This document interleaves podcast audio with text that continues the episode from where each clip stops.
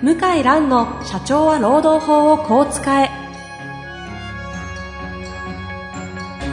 法律の下で展開されるビジネスの世界。ポッドキャスト社長は労働法をこう使えは弁護士の向井蘭が経営者の立場に立って経営者が知っておくべき労働法の基礎だけでなくビジネスに関する法律の問題を分かりやすく解説します。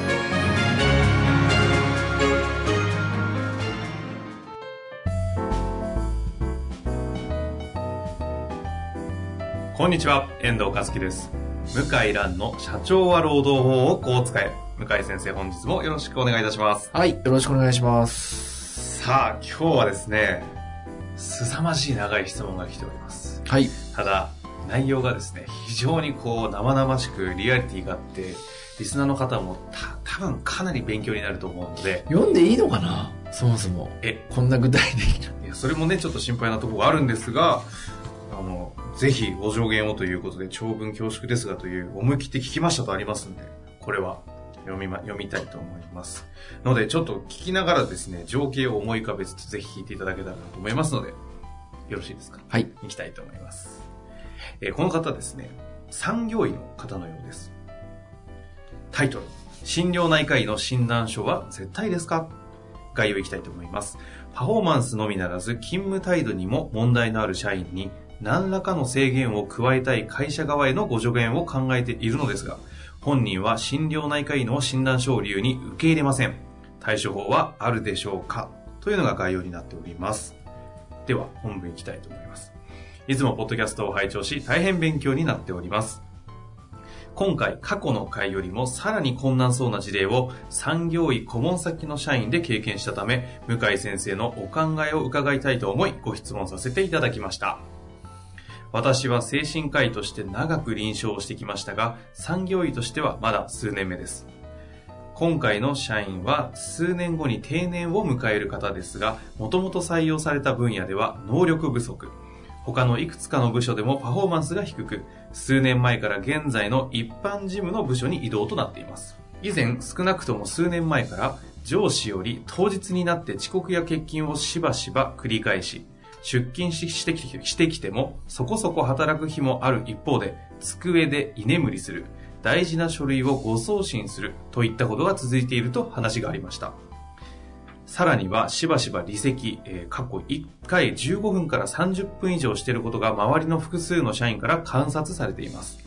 周囲からの情報によると、そうした時間には別室で仮眠したり、スマホで好きなサイトを見ているようです。一方で私自身、この方を去年以降数ヶ月に一度産業医として面談したこともあります。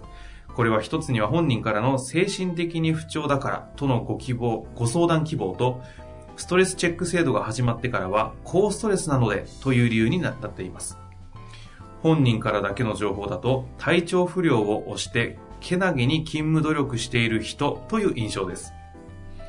かっこの時点でも上司、現在と同じ人からは本人のパフォーマンスの低さは聞いていましたが、口述する本人自身による加害状況の報告は受けていませんでした。確かに A さんは以前からメンタルクリニックに定期的に通っており処方も受けています。時に不眠や意欲低下なども実際に自覚はあるのでしょう。ただしおそらく本格的なうつ病レベルではないだろうと私は見ています。一方で気分が良い日には職場で自分から周囲にたわいをないおしゃべりをしたり、気に入らないことがあると同僚や友人などに相手の都合も構わずメールや LINE を送りまくるといった苦情も周囲から聞いています。それだけでなく仕事のチームメンバーに自分の仕事量不足でかなりの負担をかけているにもかかわらず、メンバーがたまりかねて抗議すると高圧的な言葉で相手を罵倒します。このため現在のチームメンバーの前任者も複数休職や退職に追い込まれました。現在のメンバーも負担から一時遠ざけるために先日から自宅自宅待機してもらっています。これまでは不調になったメンバーは上司の判断で他部署に移動させてきましたが、今回はさすがに A さんの方を移動させようと調整に入ったとのことですが、すると A さんは心療内科主治医から最新の診断書、うつ状態なので片道30分以上の通勤は不可を提出し、これを理由に移動を拒否しています。前日のように上司がこれまで周囲のものだけ移動させてきたのも、この本人の主張に基づくもの対処法でした。しかし A さんは自分の好きな芸能人のツアーを追っかけのためなら全国を移動したり、さらには海外にも出かけています。チームメンバーへの迷惑行為については、最近上司から厳重注意をしたとのことですが、本人は会話の一部だけ切り取って聞かれたらそう見えるかもしれないが、実際には以前からのいろんな流れがあるんだと主張し、自分は体調の悪い日も押して頑張っているのに不当に責められていると半ば本気で感じているようで定年まで勤務したい様子です。なお残業は2ヶ月に1回30分程度あるのみ。単身生活者です。産業医として会社側に助言するとしたら何が最良でしょうかなお、この会社には顧問の社労士はいないものの、労務を相談している弁護士はいるそうなのですが、心療内科の診断書をもらっているなら、それ以上は強く言えない。産業医の判断を仰いでという助言のみ受けたそうです。そこで一つ、二つですね、質問があります。A さんに対してできることは、当日欠勤や勤務中の離席の頻度や長さを制限するくらいなのでしょうか二つ目は、この方はあと数年で定年となります。せめて再雇用時に会社側が最小の損失で済むように、あらかじめ対策しておけることはあるでしょうかどうぞよろしくお願いいたします。はい。すごいですね。最長、歴代最長。期待祭はこれ一つの弁護士の先生のケーススタディの勉強会みたいですけど。すごいですね。本当考えても、ここまで考えつかないぐらいの典型的な典型的な、事例ですね。向井先生の昔の書籍でいうモンスター社員というああ、モンスター社員ね、いわゆるね。近い感じが、印象はありましたが、はい。さあちょっとね、皆さんも頭ぐちゃぐちゃになっちゃったかなと思いますが、はい。これはもうもはやわかんないですね。うん。ちょっとプロの方からの情報整理とうんいろいろ解決策を教えていただきたいないと。や、ありますよ、解決策は全然。ほうほうほう。ねやる気があれば、何でもできる。やればできる。はい。昨日 YouTube でええ、アントニオ猪木の動画見て、タイムリーだったんですね。タイムリーだったんです。あの、まずですね、はい。何をするかっていうと、こういう時は、主治医の先生も人間なので、へえ。自分の書いてる内容がちょっとおかしうんうい。ん。で、患者さんの意見をそのまま書いてるっていうのは分かってるんですね。で、意外とこういう場合は、会いに行くと微妙な表情して待ってる場合が多いです。あ、主治医に会いに行く主治医に会いにく。行く。で、主治医の先生は本人同席だったら会ってもいいと。うんうん。で、会ってくれる時も多いんですよ。その場合は本人に行って繋げてもらう。はい。本人に行って繋げてもらう。でもきょちょっと細かいですけど、拒否されたりした？拒否されたらもう書面の質問しかないですね。うんえうんえ書面の質問しかないですが、それで30分を撤回させようとしたって、するわけないですよね。うんうんうん。いや、間違ってましたと。そんな言うわけないですね。えで、要はどうするかって言ったら、30分の根拠は先生何ですかと。こう、 face to face で聞くと、 face to face はね、全然違うんですよ。えうんうん。つい言っちゃうんですよ、本音を。なんてだい、まあ、大体の先生はなんて言うかっていうと、いや、本人がそう言ってたんで、こう書きましたと。うんうんうん。なんかそうみたいですよと。平気で言いますから。本人の希望。本人の希望をそのまま書きましたと。あで、そこで、いや、先生ふざけないでくださいよと。30分で何の根拠もないじゃないですかって言っちゃダメね。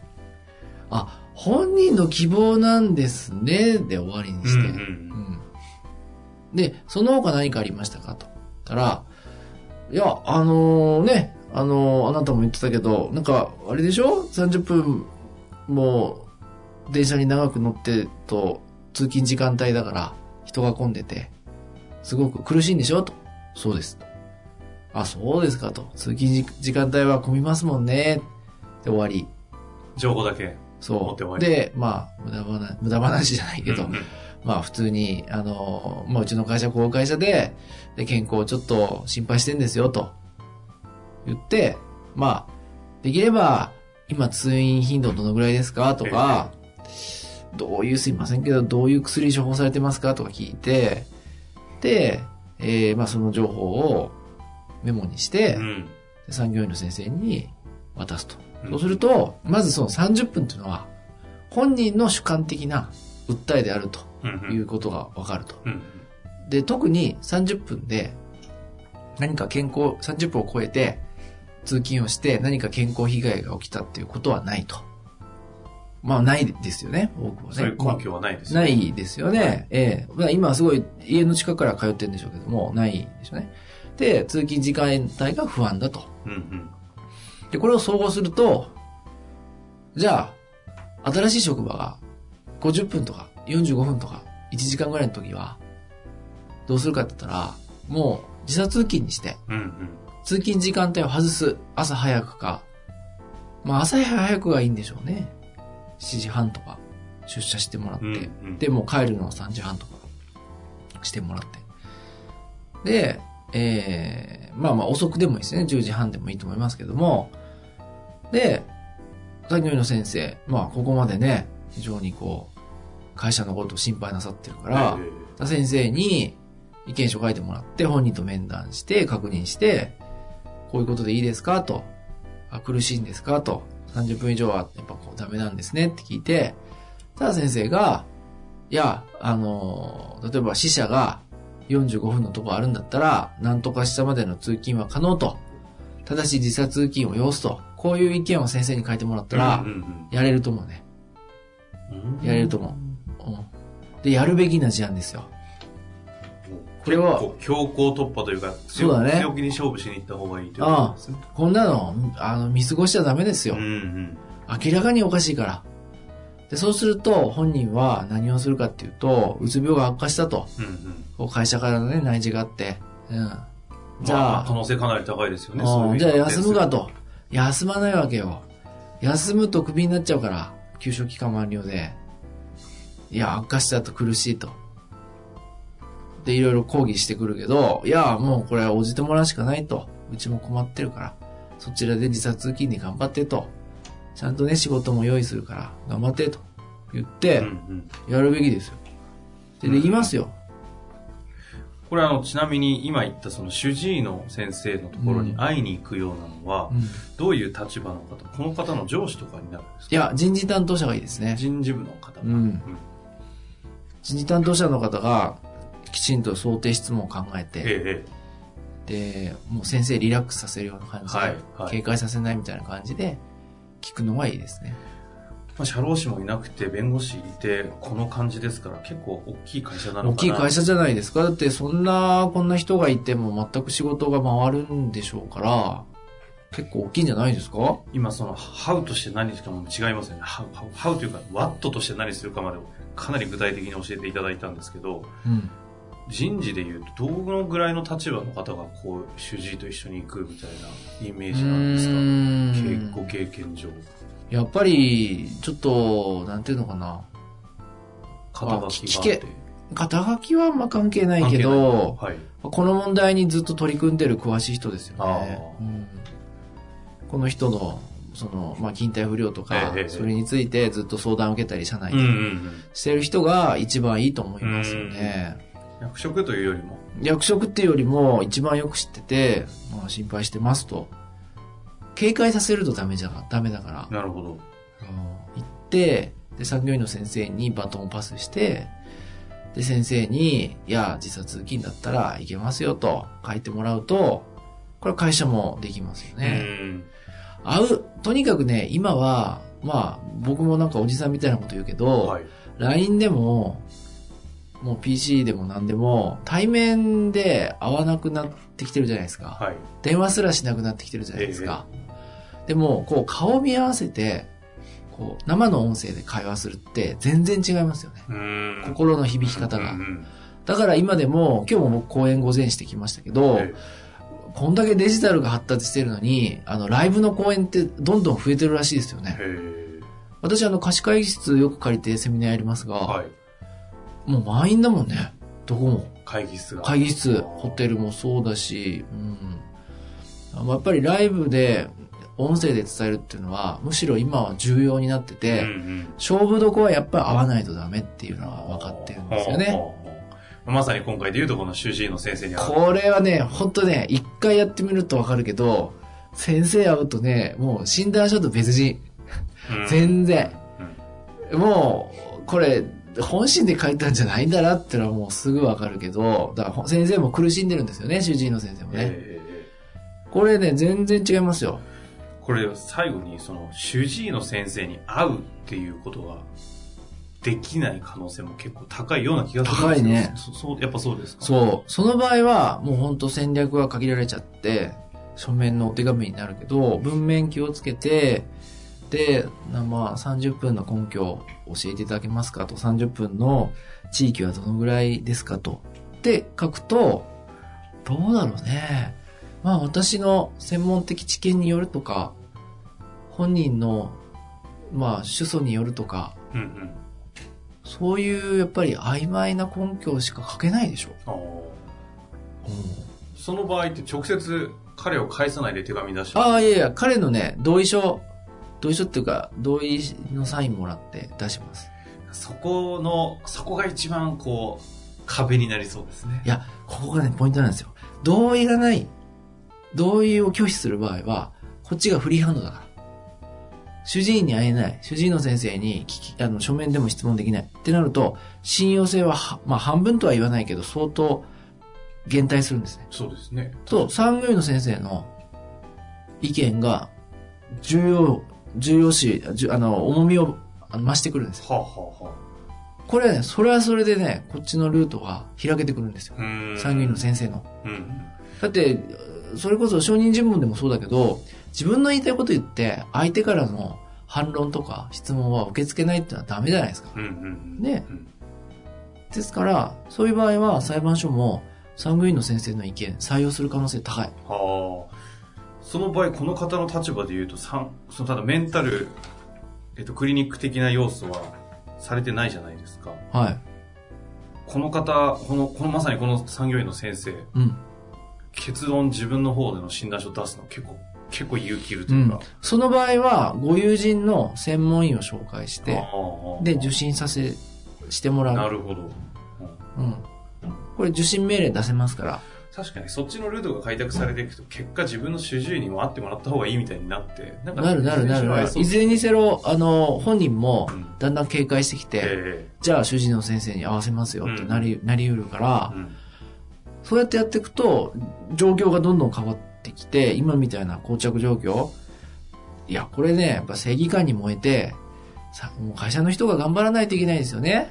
ですよね。だって前任者もあ産業休職退職まで追い込まれてますから、産業医の先生にここまで心配させるっていうのは、ちょっと、人事総務の担当者の方とか責任者の方は何をなさってるかわからないけど、ええちょっとやっぱり誰かが汗をかいてリスクを取らないとダメな事態に入ってんじゃないですうか。んまあでもこういう正義感の強いそうですよ。素晴らしいですね先生。がいらっしゃるんですねいや、びっくりしました、僕、本当この質問読んで。うんいや、嬉しかったですね、こんな、あの、素晴らしい質問いただいて。こういうねお医者さんとね先生と向井先生の弁護士とか組んだらまたすごいいい組み方ができそうですねねえ、いや、本当いや、ひどいですね。こんな人いるんですまあね。最悪人事の方に紹介した方が良ければこの方がね向井先生紹介するとかしていろいろサポートできるでしょうからちょっと顧問の先生もね、だいぶ、ちょっと淡白というか、ね、もうちょっとアドバイスの仕方があるような気しますけどね。そっちの分野の専門ではないのかもしれうませんね。ん、うん。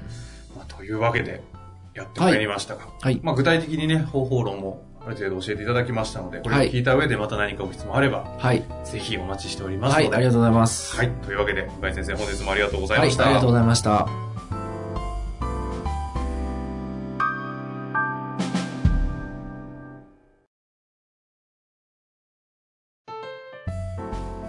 本日の番組はいかがでしたか？番組では向井蘭への質問を受け付けております。ウェブ検索で向井ロームネットと入力し、検索結果に出てくるオフィシャルウェブサイトにアクセス。その中のポッドキャストのバナーから質問フォームにご入力ください。たくさんのご応募お待ちしております。